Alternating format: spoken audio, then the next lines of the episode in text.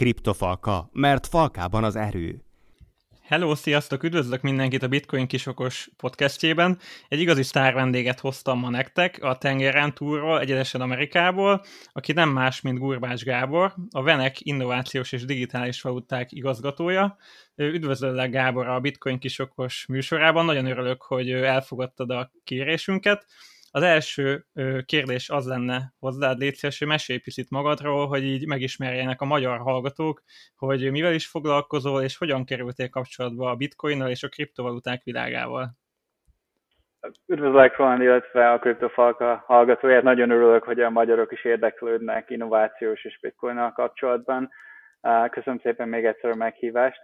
És tehát néhány szó a hátteremről. Magyarországon születtem Baranya megyében, Pécs környékén, és ott is tanultam egy darabig, aztán a középiskola végén jöttem az Egyesült Államokba. Itt fejeztem be a középiskolámat a Deerfield Akadémián, akkor utána kutattam a Harvardon, és végül is a Williams Egyetemen végeztem. Utána némi időt töltöttem az MIT-n kutatási dolgok iránt, matematikát, szociológiát és németet tanultam, abból a három tárgyból kaptam diplomát, és tehát ezt a matematikai hátteremet használom a munkámmal kapcsolatban, így a gazdasági területen. Most tehát a Bitcoin, azt Magyarországon találkoztam először egy 2011-es kutatással, a Műszaki Egyetemen töltöttem a nyaram egy részét, és a matematikai kutatásom mellett nagyon néhány érdekes emberrel találkoztam a kollégiummal, és tehát ők felhozták ezt a dolgot, amit Bitcoinnak hívnak, és mi gondolkodtunk arról, hogy mi az a Bitcoin. Tehát ez egy olyan pénz, amit nem centrális bankok, illetve nemzetek készítenek, tehát, és teljesen az interneten van, illetve azon gondolkodtak akkor néhány ismerőseim, hogy hogyan bányászanak. Akkor ez 2011-ben volt, tehát akkor találkoztam a Bitcoin-en, és utána 2012-ben, amikor visszamentem az egyetemre, a Williams Egyetemre, egy kicsit több időt töltöttem vele, és tehát így találkoztam a Bitcoin-nal, nagyon érdekelt, dolgoztam egy kicsit fejlesztésbe, tehát az informatikai részén, a bányászatok, hogy másképp nézett ki, tehát a 2011 és 2012-es évben a saját számítógépedről tudta 50 bitcoint egy héten bányászni, ez egy kicsit... Hú, annak most sokan örülnének. Ja, tehát most ahhoz már más infrastruktúra kell, hogy úgy tudjanak az emberek bányászni. Így a bemutatkozódhoz nagyon örülök, hogy ennyi hasonlóság van, mert én is majdnem Baranya mellett, Tóna megyében születtem, illetve a Műszaki Egyetemre jártam én is, és tényleg örülök ezeknek a kapcsolatoknak. Esetleg a VanEckről tudnál kicsit beszélni, hogy te milyen pozícióban vagy ott, és maga a cég az amúgy hogyan áll így a befektetésekhez? Ha jól tudom, főként arany és ETF-ek vannak a fókuszban, de ahogy látom így a híreket és a te twitteres posztjaidat, azért a Bitcoin is most már erősen reprezentálja magát nálatok is, hogyha jól látom. Erről légy szíves, mesélj egy kicsit nekünk. Igen. Tehát hogy hívják a cégemről, tehát az érdekes, a VanEck, meghívják a cégemet. A $65 milliárd alapokat kezelünk különböző értékpapírokban, aranyban, illetve mindenféle innovációs termékekben. Tehát a VanEcknél az innovációs részlegnek az igazgatója vagyok, és a vezérigazgatómmal dolgozok a legújabb termékek fejlesztésében. Tehát mi fejlesztettük a világ legnagyobb e-sports videójáték ETF-et. An ETF, az most kb. Ez $1,3 milliárd, akkor vannak különböző természetre orientált alapok, pharma, biotechnológia, illetve semiconductor pénzügyi alapok, és tehát én ennek a fejlesztésében foglalkozom. A cégünk arról híres, hogy tehát 1955-ben alapították, ez volt a mostani vezérigazgatónak az apja. A mostani vezérigazgatónak az apja az tanult a Ludwig von Mises, nem tudom, hogy ismeritek, őt ausztriai professzor a bitcoinosok, tehát általában ismerik, tehát az ausztriai gazdasági alapoknak a az egyik leghíresebb ember, úgy hívják, hogy Ludwig von Mises, és tehát ő alatt tanult az alapítónak az apja, és tehát 1955-ben ő alapította az első pénzügyi alapot Amerikában, ami európai világháborús utáni befektetésekkel foglalkozott. Tehát a Marshall-tervek, illetve az európai befektetésekből volt az egyik befektető, aki nemzetközi értékpapírokba fektetett be. Utána 1968-ban tehát elég sok pénzt keresett ebből, mivel tehát nagyon Európát újraépítették a világháború után.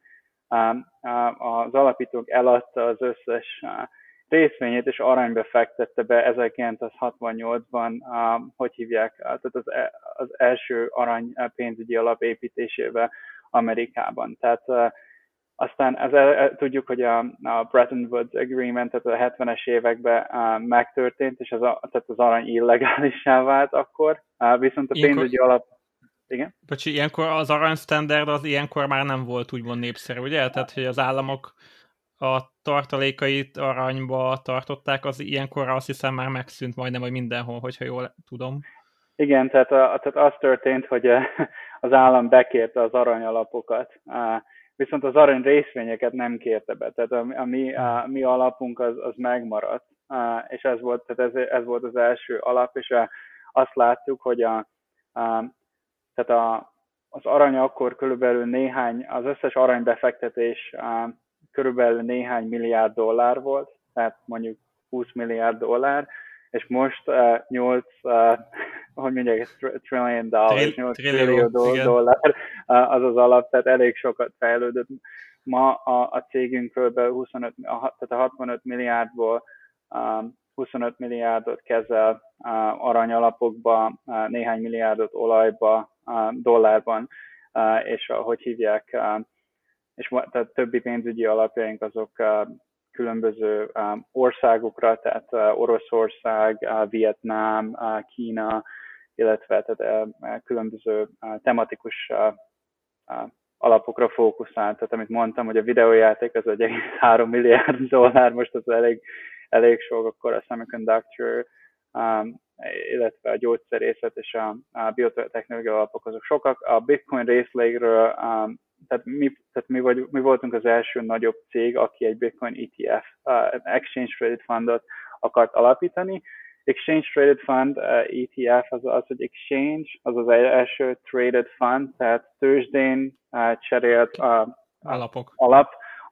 Tehát az a jobb, tehát ebbe a struktúrába, tehát a világon kb. 7,5 milliárdnyi dollárnyi alap van ETF befektetésekben. Ezek egész nap cserélődnek, tehát másodpercenként a tőzsdéken, tehát a kelet-európai országok, a közép-európai országok csak most kezdenek befektetni ETF-be, tehát voltak érték- és kötvénypiacok, de az alappiacok azok csak most fejlődnek. Amerikában az alappiacok már 20 évesek, tehát mi úgy gondoljuk, hogy ez tehát Európában máshol is fel fog épülni. Tehát, mit gondolsz, hogy egy ilyen ETF így a Bitcoinnek mit hozhatnál? Így a megbízhatóságot, vagy több transzparenciát, esetleg az intézményi befektetők, hogy jobban bízzanak ebbe az új technológiába?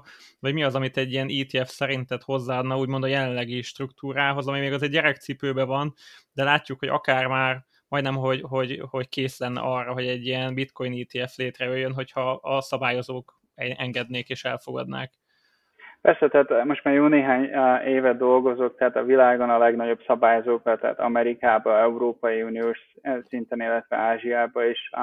A legjobb, tehát az értékek, amiket egy Bitcoin ETF hozna a piacra, azok a következők. Tehát a megbízhatóság, mivel tehát, hogyha cégek, akik tehát több 10, több 100 milliárd dollárt kezelnek, annak jobb, azok hosszú távon megbízható szolgáltatásokat biztosítanak, bankok tudnának vásárolni, tehát akadály nélkül, illetve intézmények, és most nem tudnak vásárolni, mert a digitális trading platformok, tehát az ilyen tőzsdék, a virtuális tőzsdék, azok nem igazán reguláltak, mint tőzsdék, tehát nincsenek szabályok, és az intézmények egyszerűen a klienseinek a pénzét nem cserélhetik ilyen helyeken. Tehát mi megpróbáljuk úgy csinálni a dolgokat ez az ETF-el, hogy minden szabályozónak a szabályait betartsuk, illetve intézményeknek elérhetővé tegyük ezeket az alapokat, mert ma igazából érvényben, befektetésképpen nem tudják elérni ezeket az alapokat.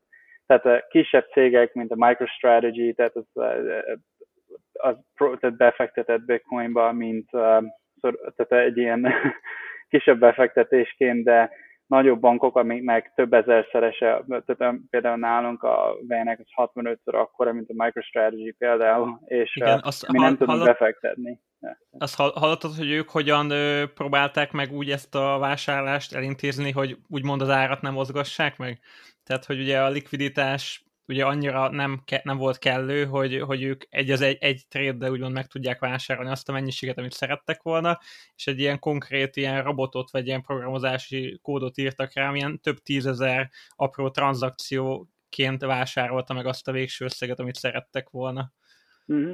Hát, ja, tehát ez egy, szerintem ez egy ilyen alapcserélő stratégia, tehát amikor mondjuk a mi pénzügyi alapjaink, azok vannak olyan napok, amikor $1 milliárd többet cserélődnek, és amikor olyan nagy mennyiségben vásárolsz, akkor nyilván van apró részekre kell szétvágni, ahogy hívják a tőzsdekereskedelmet. A Bitcoin sokkal kisebb market kapitalizáció szempontból, mint egy nagyobb technológiai részvény, például mint a Facebook, Twitter, vagy a többi, tehát ez nehezen megvenni. Szerintem érdekes volt a hozzáállásuk, tehát egy ilyen kisebb részbe vásárolták több nap alatt, tehát én nem vagyok meglepődve tőle. Egy másik módszer, amit szoktak, tehát a intézményes befektetők, mi csináljuk, azt az over-the-counter trade, tehát azt nem tudom magyarul, hogy mondják, tehát lényegében dolgozott intézmények... Tudom, hogy... ja, hát nem hiszem, hogy van erre neve, de lényegében brókercégekkel dolgozol, és a több brókercég napokon keresztül vásárolja meg neked nem mozgatva az árfolyamat, és tehát megpróbálják az eladókat és a vásárlókat egy dark pool-ba, tehát tőzsde nélkül összetenni, tehát találkoztatni, okay. És így nem, tehát így az árat nem folyásol be, tehát igen. Az érdekes dolog ebben az, hogy az intézményes befektetők, akik ténylegesen tőzsdén cserélődnek, érdeklődnek a digitális alapok után. Én igazából nem látom cégeket, hogy tehát a Bitcoin az, ami ténylegesen cserélhető, a többi alap azok túl kicsik, vagy túl kockázatosak, vagy túl centralizáltak, tehát okay, az a tapasztalatom, hogy ez érdeklik. Aztán az ETF-vel kapcsolatban, tehát én azt hiszem, hogy különböző formában valószínűleg Európában lesz, tehát szerintem Európában előbb lesz pénzügyi alap, mint Amerikában. Svájcba esetleg, vagy? Azt még nem mondhatom el nektek, de majd meglátjátok. Tehát nekünk van Európában, Svájcban, Németországban és Hollandiában irodáink, és tehát mi nézzük azt, tehát az, hogy hol lehetne, ezzel dolgozunk, tehát európai regulátorokkal, és úgy néz ki, hogy a németországi tőzsdéken van lehetőség ilyen alapokat csinálni különböző formában, úgyhogy szerintem én azt gondolom, hogy a következő egy éven belül biztosan fogunk látni egy valamilyen alapot. Oké, szuper. Ja, igen, tehát így az ETF csak így annyit reagálva, így, amit elmondta, akkor az alapján azt látom, hogy az lenne az előnye, hogy úgymond nagyobb befektetők is hozzáférhetnek magához ez a nagyon új piachoz, nagyobb transzparenciával, nagyobb biztonsággal, aminek nyilván lenne így a kisbefektetőknek egy olyan pozitív hatása, hogy esetleg nagy tőkével szállnak be, és mondjuk árfelhajtó hatása van, de amúgy egy ilyen hosszabb távú stabilitást szerinted tudna adni a piacnak? Tehát akár lehet egy ilyen kiegyensúlyozó szerepe annak, hogy nagyobb market cap és több kapitalizáció bejön, és hogy sokkal kevésbé lesz ilyen megrángatható maga akár az árfolyam az ilyen kisebb hatásokkal, mert jóval nagyobb lesz a tőke, amit nehezebb gyakorlatilag, így kevésbé volatilis, erre gondolok, hogy ennek lehet ilyen hatása szerinted? Persze, tehát amikor a 60-as meg a 70-es években az arany is nagyon kis értékű volt, mint kb. Bitcoin ma, tehát még kisebb, és hogy hívják, akkor, amikor tehát ugyanúgy naponta 5-10-15%-ot is mozogtak az árfolyamok, és ahogy elkezdett nőni 200 milliárd dollárra, 1 trillió dollárra, illetve 3-ra, tehát a világválság alapján is, tehát a napi nem többet, mint 4%-ot mozgott az arany maximum, tehát nyilvánvalóan a volatilitást az lejjebb fog menni, hogyha intézmények tudnak befektetni, mert nagyobb tőke jön. És néhány dolgot, amit hozzá szeretnék adni, tehát a transzparencia nagyon fontos, tehát az ETF-nek szabályzás szerint minden adat, tehát a pénzügyi alapról az transzparens. Az ma nem így történik kriptó tőzsdéken. Ahogy hívják, likviditásról beszéltünk. Másik fontos dolog, amit én szoktam mondani, és erről van egy ilyen tweet, amit is amúgy majd elküldöm, hogy hívják, tehát adódokumentumokat is kaphatsz, tehát az adózás az majdnem automatikus az én ETF-ekben. Tehát sokan nem tudják, hogy hogyan adózolnak digitális alapok, tehát értékesítésével, és én azt gondolom, a következő év, 1-2 évben ez egy kicsit komolyabbra fog válni, tehát nagyon fontos, hogy az emberek kapjanak jó dokumentumokat, és egy hivatalos ETF-fel ilyen, tehát az megkapod. A másik meg az, hogy tehát investor protection, ami azt jelenti, hogy befektető, tehát protekció, vagy hogy mondják, védelem. Tehát fogyasztóvédelem. Megvédjük őket. nem csak saját maguktól, hanem az a helyzet, hogy Amerikában van több mint 100 év történelme a pénzügyi piacokról. Az 1920-as évek azok úgy néztek ki, mint kb. Most a kriptókereskedés. Tehát nem volt semmi szabály, védelem, manipulálták a piacokat, hogy hívják a tőzsdék, azok a klienség ellen cseréltek, ezek mind tehát szabályozva vannak ma a tőzsdéken, ETF-ekre, illetve kötvényekre és részvényekre, és én azt gondolom, hogy a digitális valutáknak jó lenne, hogyha hasonló szabályok lenne, mert akkor hosszabb távra tudnál befektetni. Nincs olyan, hogy lezárják egy tőzsdét. Tehát minden 1-2 hónapban látunk valamilyen tőzsdét lezárva. Tehát ez egy vicc. Tehát fel kell nőni erről a szintről ahhoz, hogy intézményes befektetők komolyabban vegyék ezt a dolgot. Tehát, és az ETF az a kulcs hozzá szerintem. És azt gondolom, hogy elég közel vagyunk már ahhoz. Tehát És mit gondolsz például a mostani márciusi eseményekről, ahol ugye jött a Covid, jött a karantén, és azért láthattuk, hogy tőzsdék, és mondjuk az S&P 500 is olyan eséseket tapasztalt, amire nagyon régóta nem volt példa, és például ott az S&P-nél, ha jól tudom, van ugye ez a circuit breaker, ami x% zuhanás után konkrétan lezárja a kereskedést egy adott időre, és úgymond már mechanikusan vagy mesterségesen bele kell nyúlni magába a kereskedésbe. Ugye a bitcoinnál és a kriptónál ilyen nincsen, és hogy annak ellenére szerintem így is ahhoz képest, hogy nagyon gyerekcipőben van, és ezek a mesterséges fékek sincsenek benne a rendszerben, úgymond nagyon jól átvészelte ezt a válságot. Tehát ugye erről te mit gondolsz?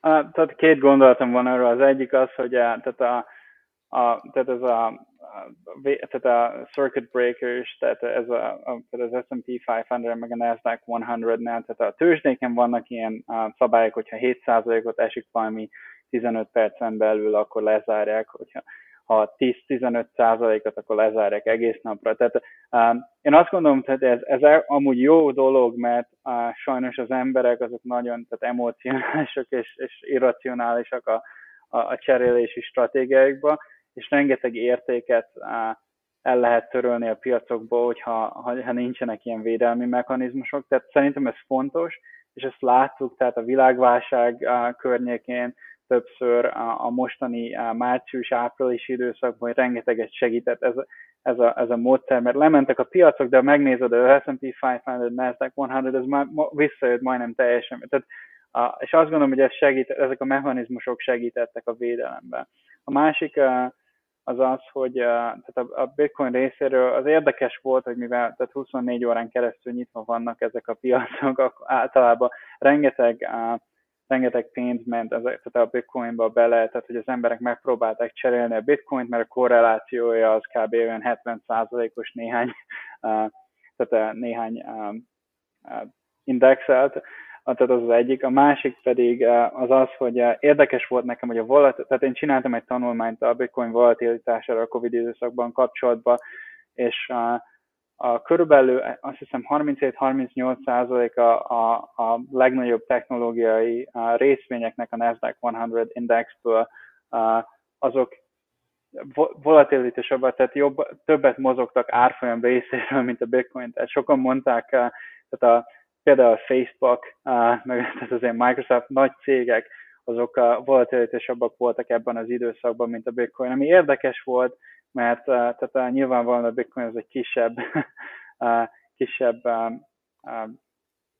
igazából nem részvény, de ez egy kisebb alapja van, illetve a másik az az, hogy hogy hívják, az intézmények még nem is cserélik, tehát az nekem nagyon érdekes, hogy a Covid időszakban az emberek igazából volatilitás védelem okokkal is mentek Bitcoinba, aminek az ellenkezője volt igaz az utóbbi 8 évben.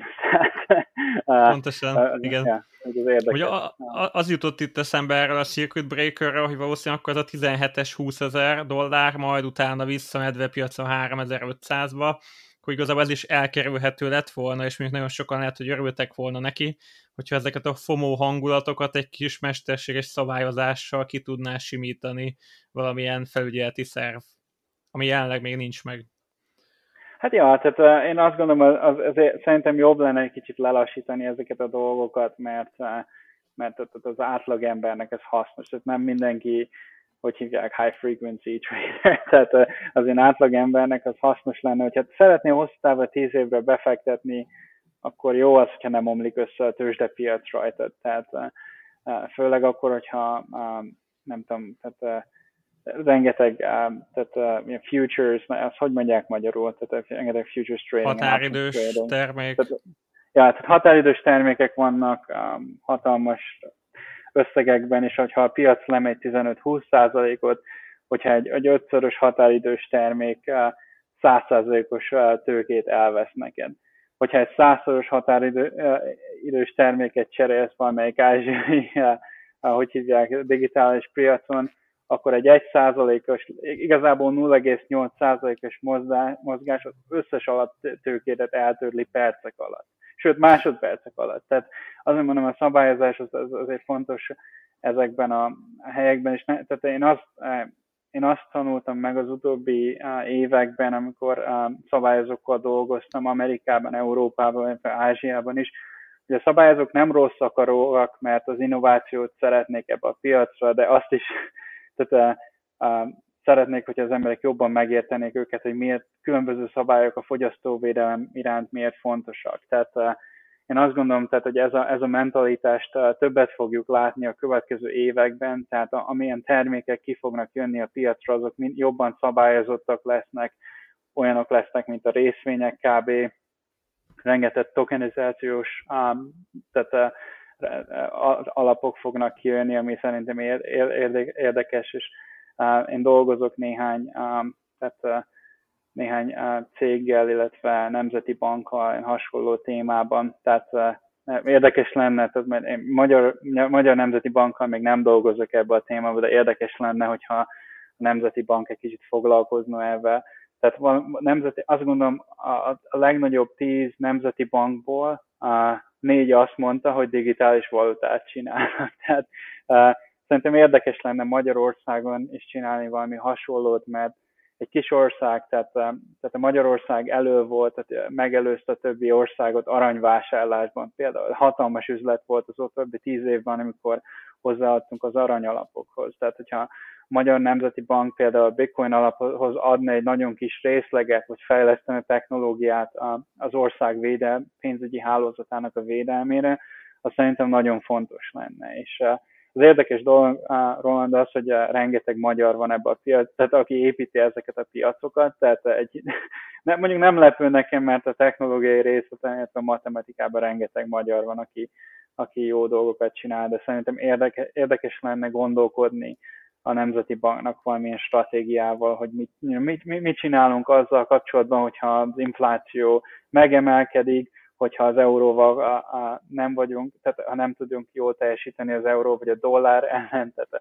az Európai Nemzeti Bank és az Amerikai Nemzeti Bank trillió dollárokat, meg eurókat nyomtat, mi nem vagyunk, tehát Magyarország nem csinálja ezt, tehát hogyan védjük meg a magunkat, amikor elárasztják a piacainkat értéktelen valutákkal, tehát sokat gondolkodom arról pont, hogy tehát Magyarország és hasonló kaliberű kisebb, de jól teljesítő országok mit tudnának csinálni, tehát rengeteg jó lehetőség van, és erre több kutatás kell, mert Amerika, tehát a nagyobb országok nem olyan gyorsan lépnek. Tehát itt ez egy olyan lehetőség megint... Kivéve Kína.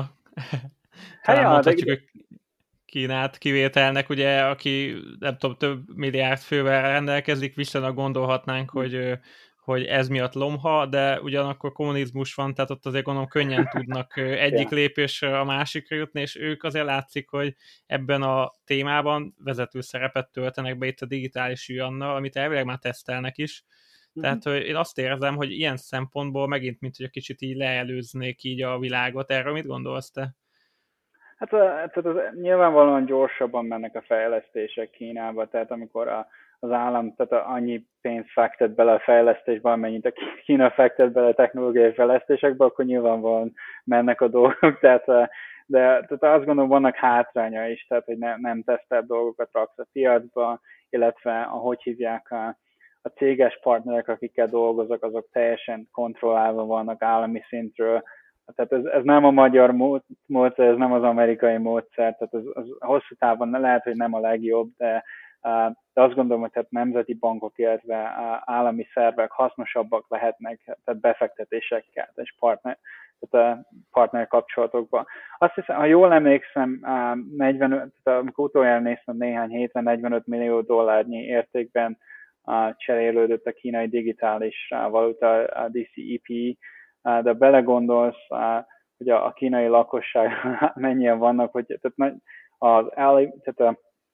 amikor Hongkongba utaztam utoljára, illetve hogyha elmész Kínába, vannak irodáink Kínába, elmész egy hotelba, és már nem lehet QR kód nélkül fizetni. Tehát minden már digitális. Tehát, igen. Ja, tehát nincsenek készpénzek, a bankkártya, tehát tehát az ilyen szociális alkalmazások, tehát mondjuk a Facebook, Instagram, Messenger, Skype, kb. És az ekvivalens alkalmazások Kínában mind be vannak építve, hogy hívják a fizetői csatornákba is. Tehát tudsz fizetni QR kóddal, meg stb. És az az érdekes, hogy Amerikában ez még nem a helyzet. Tehát a nyugaton még ez még nem a helyzet, viszont érdekes nekem, hogy például Magyarország tudna valami hasonlót csinálni, tehát akár saját fejlesztésből is, vagy akár, hogy hívják, kapcsolatokkal külföldről, de van, tehát a kisebb országnak több flexibilitása van. Például Kínában nincsen semmilyen, hogy hívják, flexibilitás. Ez a program, tehát vagy használod, vagy nem. Viszont Magyarországon például tehát lehetne olyanokat csinálni, mint egy kombinált arany-bitcoin, illetve forint alap, vagy tehát ilyen dolgok lehetne érdekesen, tehát kriptografikai védelemmel építeni olyan dolgokat, amik az országnak tehát stratégiailag hasznos lenne. És tehát mondjuk ez engem nagyon érdekel, hogy miket tudunk ott csinálni, és én rengeteget dolgozok ebbe az irányzatba, különböző államokkal, nemzeti bankokkal, úgyhogy. Szuper. Az lenne ezzel kapcsolatban a kérdés, amit említettük ugye az inflációt, meg említettük az aranyat és a többi, hogy ugye, ha jól értem, ugye az, hogyha a pénznek a készletét végtelenségig növeljük, tehát lásd, mondjuk Amerika több trillió dollárt nyomtat, azzal azt érjük el, hogy a kint lévő pénzállománynak a relatív értékét csökkentjük, tehát úgymond elinfláljuk a kint lévő készletet, és ugye az arany ezzel szemben egy tök más történet, mert ott maga a kitermelésnek a mennyisége az viszonylag limitált, és úgymond mesterségesen, vagy hát nem természetőből kifolyólag, nem tudom, limitálva van, és kb. 1,5-2% közé esik az éves infláció az aranynak, ami az elmúlt, nem tudom, 40-50 évben így volt.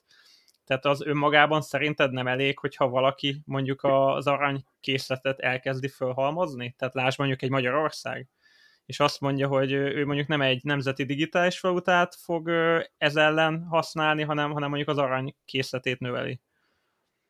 Szerintem tehát nyilvánvalóan nekünk tehát 25 milliárd dollár befektetésünk van aranyba, tehát mi azt gondoljuk, hogy ez egy jó, tehát jó befektetés, és ez tehát így az utóbbi 50 évben ez jónak bizonyult, tehát nem, én hiszek abban, hogy az arany ez egy jó megoldás, viszont rengeteg olyan történelmi események voltak, tehát hogy hívják, a második világháború, vagy háborús esetén, hogyha bankba tartod az aranyelet, Venezuela az nem férhet hozzá a londoni alapja. Tehát több mint $1 milliárd alapja ott ragadt Londonban.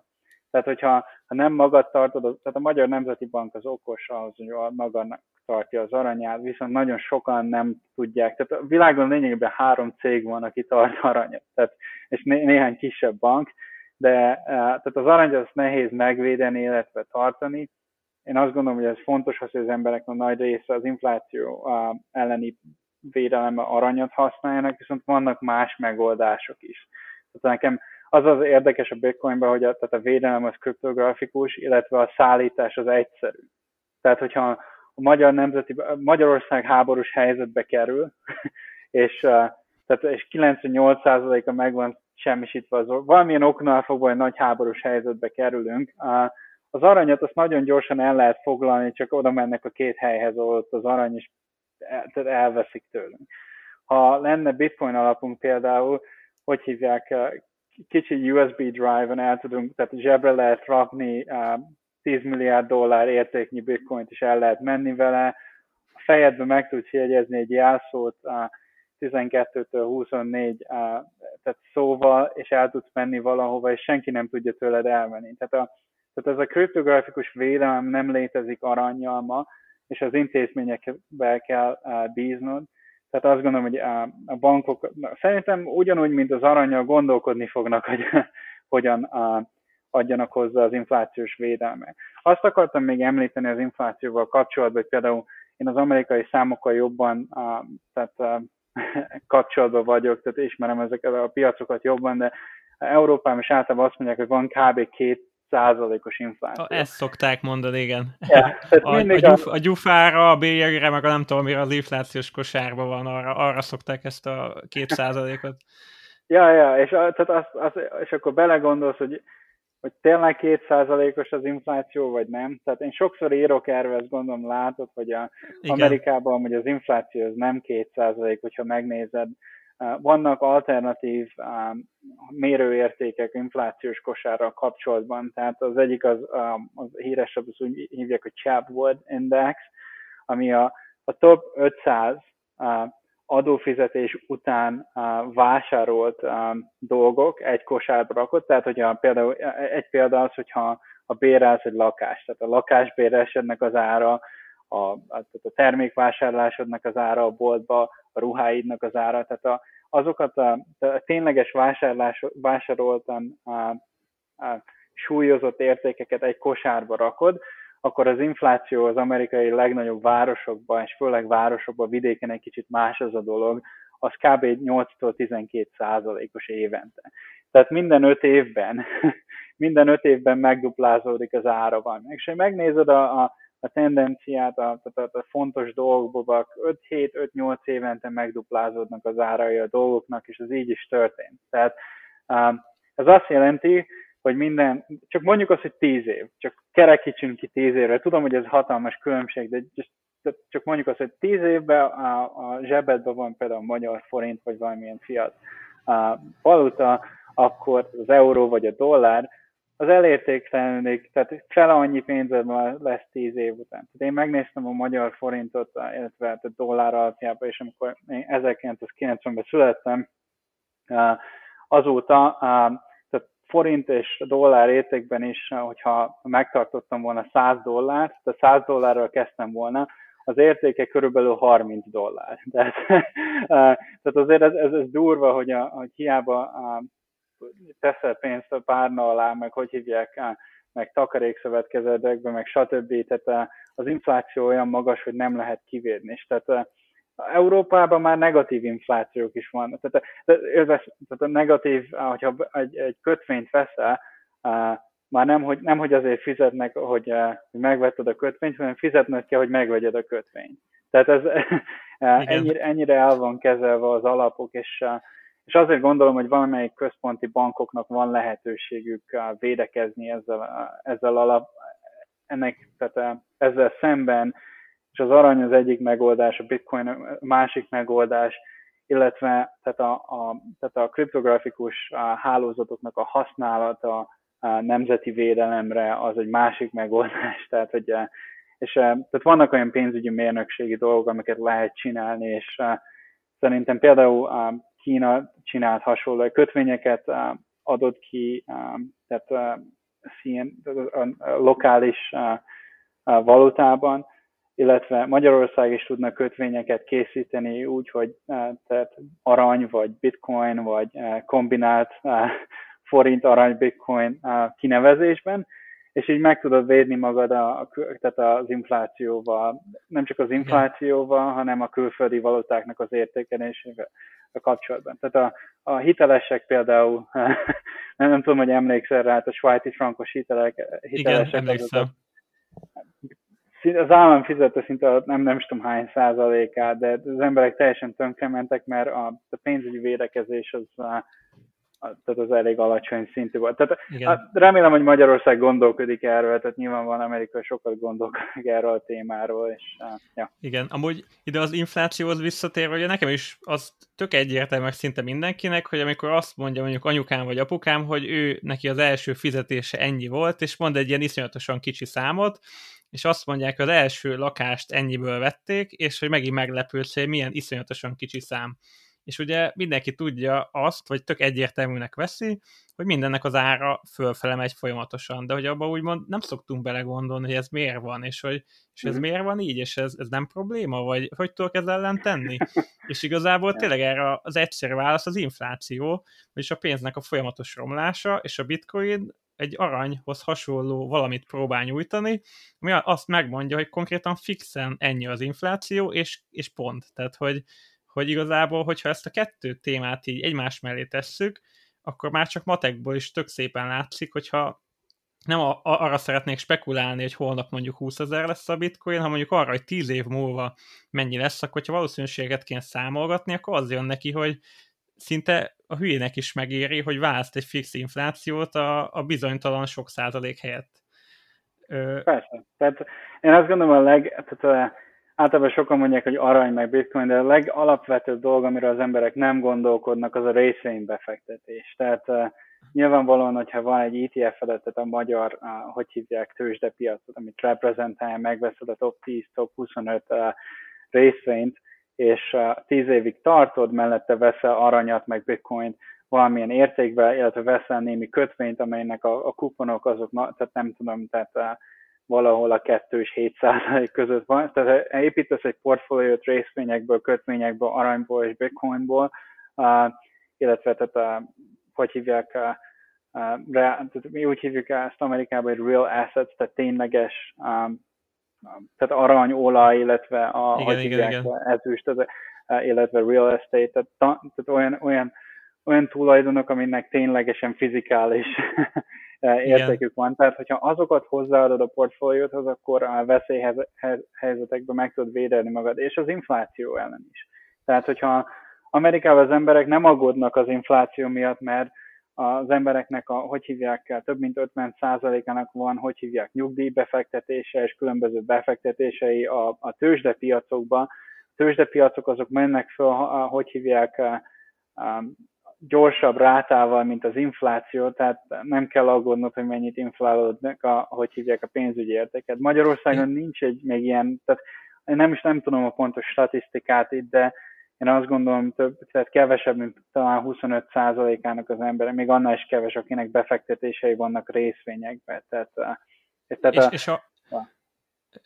És arra mit gondolsz, hogy például láttad egy olyan grafikont, az S&P 500-nak azt a meredeken lineárisan emelkedő grafikonja, amit ugye dollárral szembenézünk, tehát hogy mindig egy grafikon egy párt nézek, tehát hogy dollárral szemben, és láttam egy olyan grafikontól arannyal szemben mutatták az S&P 500-at, és hogyha azt a grafikont megnézted, akkor már egyáltalán nem egy ilyen emelkedő trendet láttál, egy össze-vissza, ilyen majdnem, hogy stagnáló oldalazó trendet, és bennem ilyenkor mindig az vetődik föl, hogy akkor igazából egy részvénynél, hogyha dollár ellenében nézed az árát, akkor igazából csak a dollárnak a gyengülését látod főként. Tehát, hogy ugye az értékpár másik tagját is úgymond figyelembe kell vegyed, nem csak az S&P-t.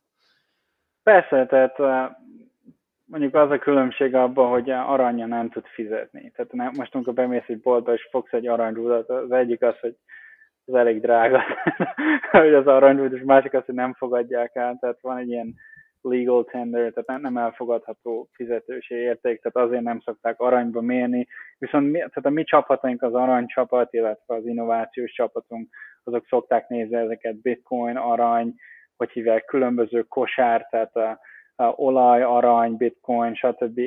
Azzal szembe, és hogy hívják, úgy néz ki, hogy tehát azok a reális real assets, tehát az arany, meg az olaj, azok jobban tartják az értékét, mint a dollár. Tehát igen, tehát azt mondom, hogy tehát hogy hívják, a tőzsdepiacok azok többnyire azért mennek föl, mert trillió dollárokat nyomtatnak a centrális bankok, tehát a 2008-as világvásárra ez lett az alapszabály, hogy a gondban nyomtatunk, tehát ez nem segít, tehát az kis, tehát a rövid távon segít, viszont a mi generációnak kell fizetni majd a számlát. Tehát, igen.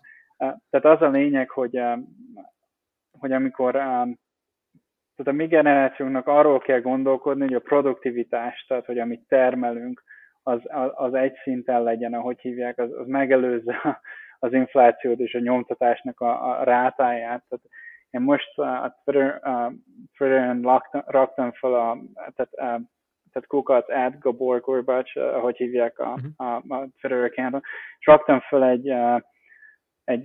egy vizualizációt, ahogy hívják, a GDP versus national debt-ről, tehát államadósság. Az államadósság, és amit produkálunk, az kávé, tehát az ilyen Amerikában ilyen 30%-ról fölment majdnem 100%-ra, és a nagyobb centrális bankoknál ugyanez a helyzet. Tehát amikor ez tovább megy 100%-nál, ami nagyon valószínű, akkor rengeteget kell fizetnünk a mi generációnak az adósságból, hogy visszafizetjük ezeket a pénzeket. És ezeket nem, sokan úgy gondolják, hogy ezeket magunknak fizessük vissza, tehát a centrális bankoknál, nemzeti bankoknál, viszont ez az a gond, hogy a világ annyira össze van, tehát kapcsolva egymásnak, hogy ez másoknak is fizetünk. Ez tényleges adósság. Tehát, persze. Ja. Tehát az adósságban... Ez is olyan, mint egy mérnöki alkotás, vagy egy gép. Hogyha valamilyen paraméteren változtat, akkor annak valahol le kell csapódnia. Tehát ugye hallottam több helyen is ezt, hogyha nyomtat az Egyesült Államok, és mindenki nyomtat, akkor mindenkinek a pénze kicsit inflálódik, de mivel mindenki nyomtatott, ezért nincsen gond. Tehát ilyen gondolatmenetet. De ugye, hogyha te valamit befolyásolsz, annak valahol le kell csapódnia. Tehát, hogy igazából ezzel csak a problémát halogatjuk, és toljuk magunk elé, hogy majd esetleg a később csapódjon le ez a probléma, és akár mondhatjuk úgy, hogy a későbbi generáció, aki megisz ennek a túlzott költekezésnek, és ennek annak, hogy már 7000-es fordulaton megy a motor, már nem tudom, több éve, annak a levét, nem? Igen, tehát ez nem csak hosszú távú ez a változás, hanem hogyha megnézed a világon, azt hiszem a világon a dollár, 2500-2600 dollármilliárdos van, aki több mint 85%-át tulajdonolja a világnak. Tehát, hogy hívják, lehet, hogy az ország szinten nézzük, akkor mindenki nyomtat, nem változik semmi. Úgy néz ki, mintha semmi nem változna nemzeti szinten, viszont hogyha bemész például Magyarországra, vagy az Egyesült Államokra, vagy akármilyen államra, ahogy hívják az egyenlőség, tehát lényegében nincs középosztály, mert mindenki elszegényedő, kivéve az 1-2%, aki tehát hiteleket tud fölvenni, akihez ezek a nemzeti pénzek mennek. Amiket nyomtatunk, az a tőzsdepiacokba megy Amerikába, tehát az nem az embereknek a kezébe megy, hanem oda, hogy hívják, most már van trillió dolláros cégeink, vannak több százmilliárdos... Ja, a Coinbase-re mennek az 1200 dolláros Trump adományok. Ugye arra biztos hallottál, hogy amikor volt itt a válság alatt ez az 1200 dolláros, hát mondhatjuk adománynak, akkor a Coinbase-en rengeteg 1200 dolláros bitcoin vásárlás történt, amiknek az értéke van, nem tudom hány. Ja, bocs, ja, az jól működött nekik, tehát azok a befektetések jól működtek, mert az emberek, tehát nem szeretnék olyan államba élni, ahol nincs produktivitás. Tehát, hogyha az embereknek minden hónapban adni kell pénzt, mert nem keresik meg, akkor azt jelenti, hogy nem csinálnak semmit, és a nemzeti összeérték, ez le fog menni. Tehát ez ilyen helyre, és az emberek tehát ez nem egy jó megoldás. Tehát ez az $1200 csekkek, meg stb. Ezek nem fenntarthatóak. Viszont, persze. hogyha ilyen érték, ez mind a nyomtatás miatt jöttem úgy, mert ha ennyit nyomtatsz, és ilyen pénzeket adsz a cégeknek, azok felhúzzák az árakat. És az emberek nem tudnak alapvető dolgokat venni. Tehát megnézed, azt kb. Néhány hete Magyarországra posztoltam egy ilyen, hogy hívják, egy inflációs, tehát egy KSH-ban néztem az ilyen termékinflációt az utóbbi 6 hónapban, nem tudom, tojás 20%-a többet. De az ilyen dolgokat, és nem, hogy hívják 20%-a többet kerestek az emberek az utóbbi 6 hónapban, hanem sokkal kevesebbet. Tehát, és ezt meg kell oldani, mert hogyha nem tudsz tojást venni reggel, vagy hogy hívják, nem lesznek csirkéd, akkor hogyan fogsz reggelizni? Nem, tehát az ilyen alapvető gondok vannak, természetesen, az államnak adni kell az embereknek pénzt, mert forradalom lesz. Tehát, ja. Persze.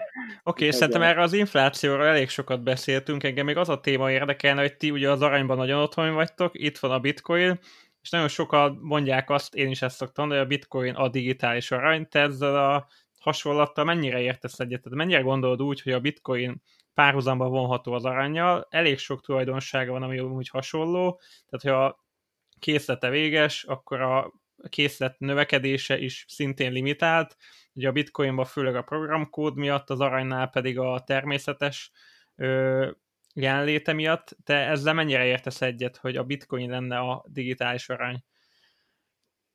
Hát tehát az egyik két dolog van. Én szerintem a bitcoinnak van lehetőség arra, hogy digitális arannyá váljon.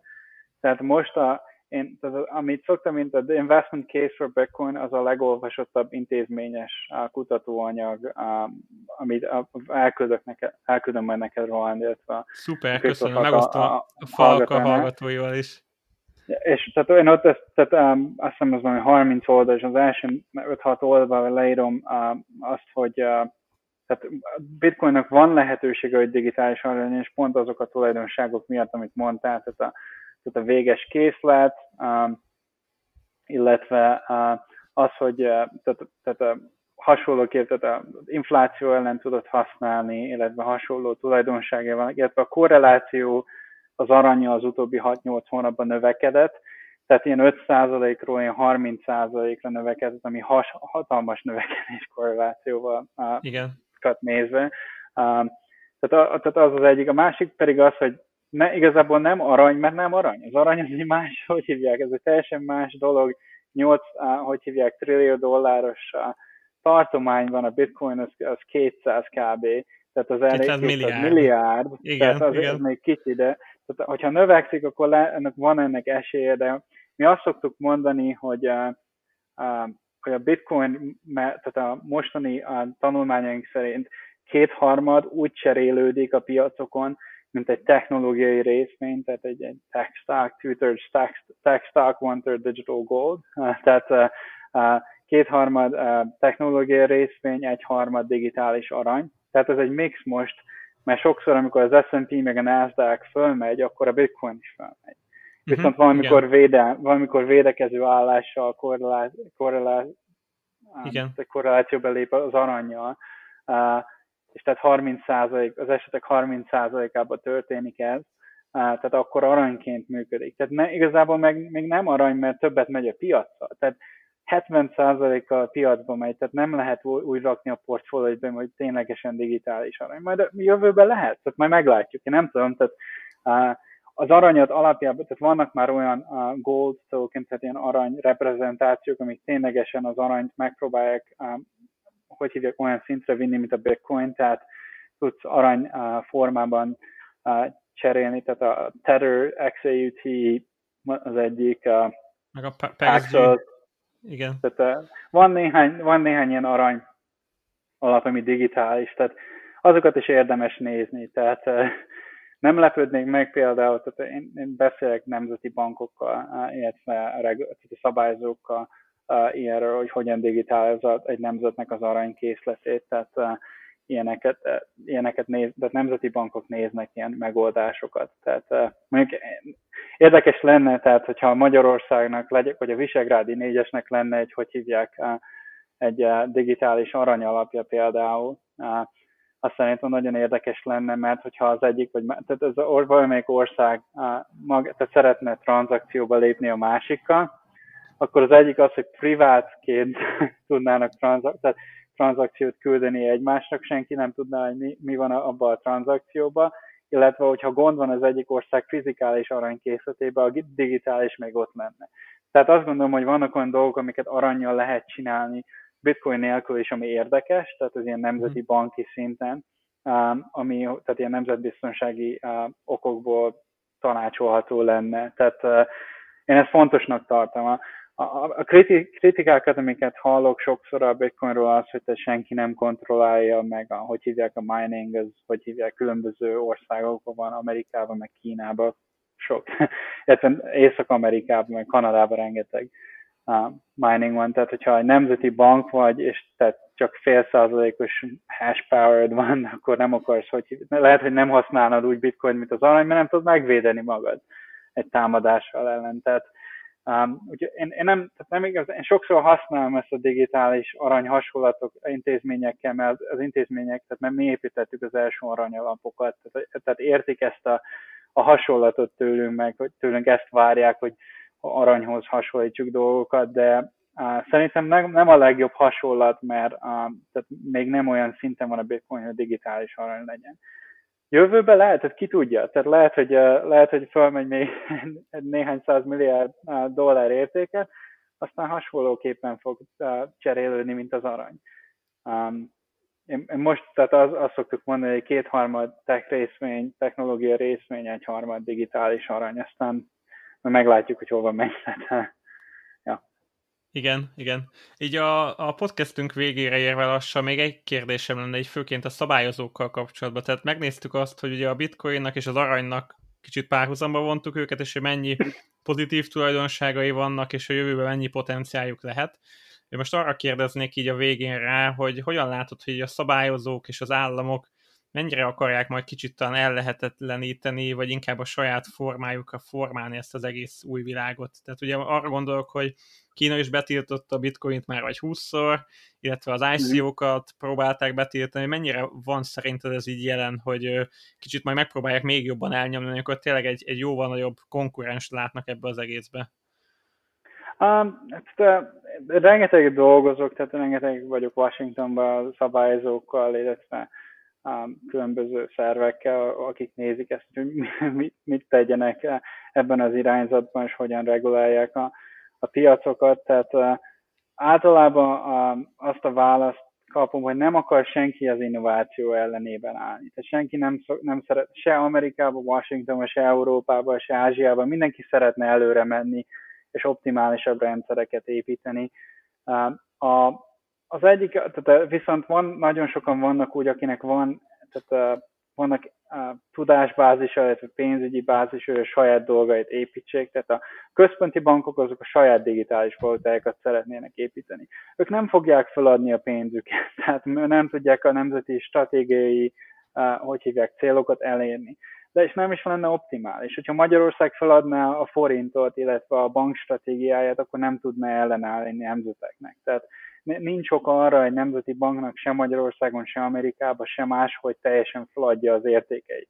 Az, hogy jobbá tegye a pénzét, illetve a digitális bankhálózatát, illetve a nemzeti értékeit, a védelmeit, az egy másik dolog, és arra fókuszálnak. Tehát itt nem az eltehetetlenítésről gondolkodnak a regulátorok, hanem hogyan csinálják úgy, hogy közben megvédjék a nemzeti értékeiket, és úgy gondolom, hogy van egy ilyen középút, ahol tehát használod a technológiát, talán veszel egy kis bitcoint védelem szempontjából, talán kiépítesz magadnak valamit az aranyalapokhoz a stratégiában, talán felrakod a kötvényeket egy blockchainre, talán felrakod a részvényeket, vagy a nemzetedet, tehát, vagy különböző hálózatokat építesz, ami a nemzetednek jó. Tehát én azt gondolom, hogy a szabályzók azok tanulnak és nyitottak erre az egészre.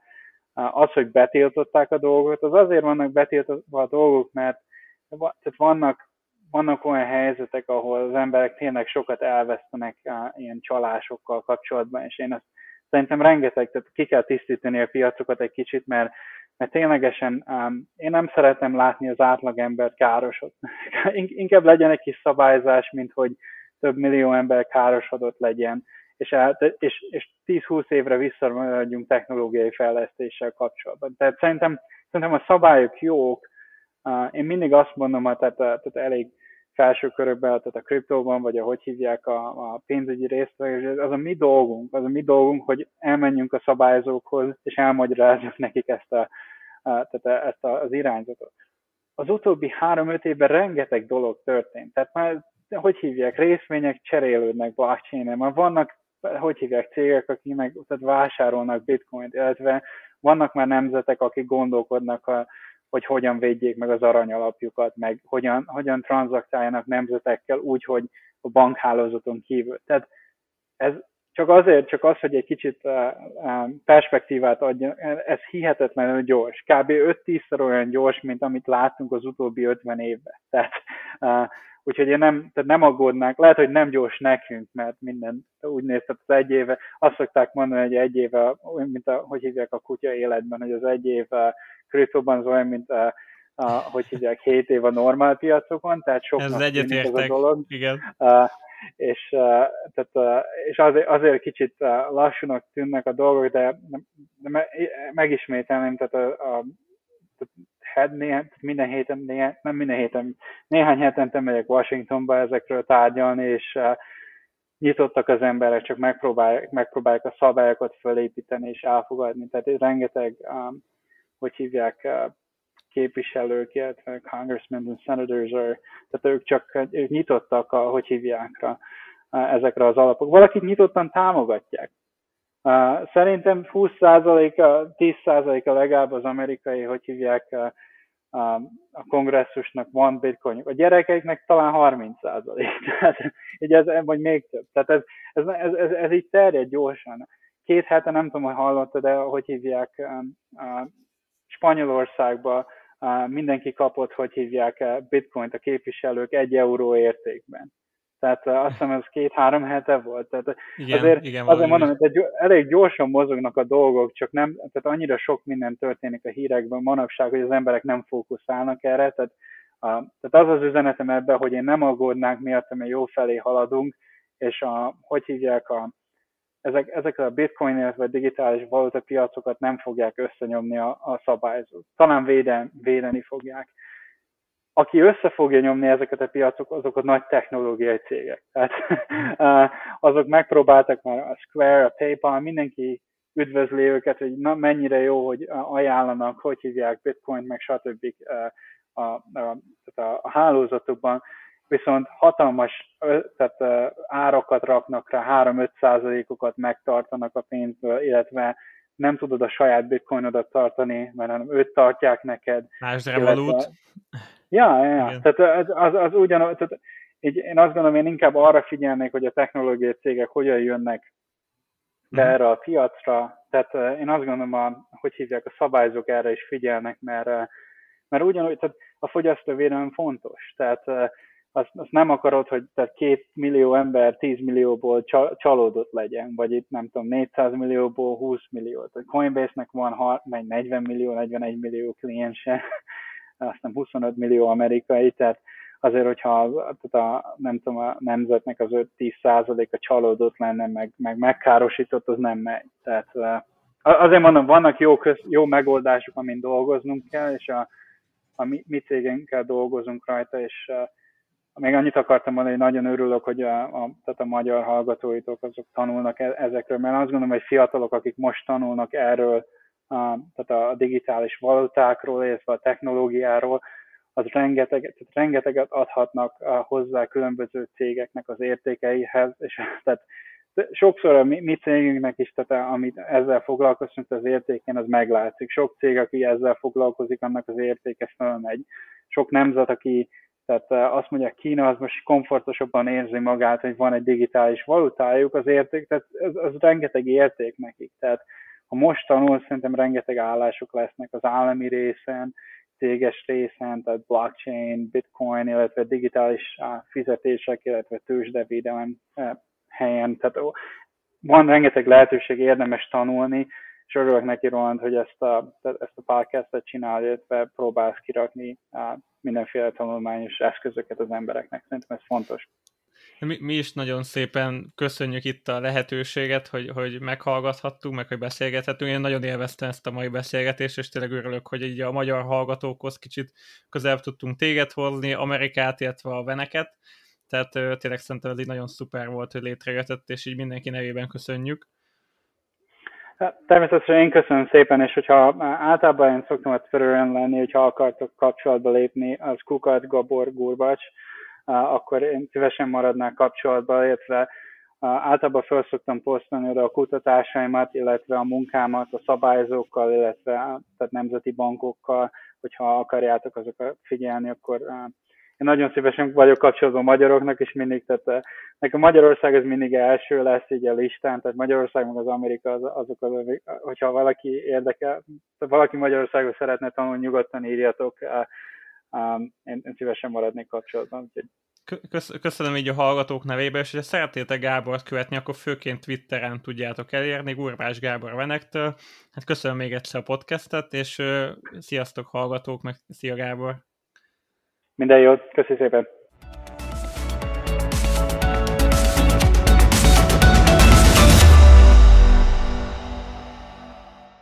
Kriptofalka, mert falkában az erő.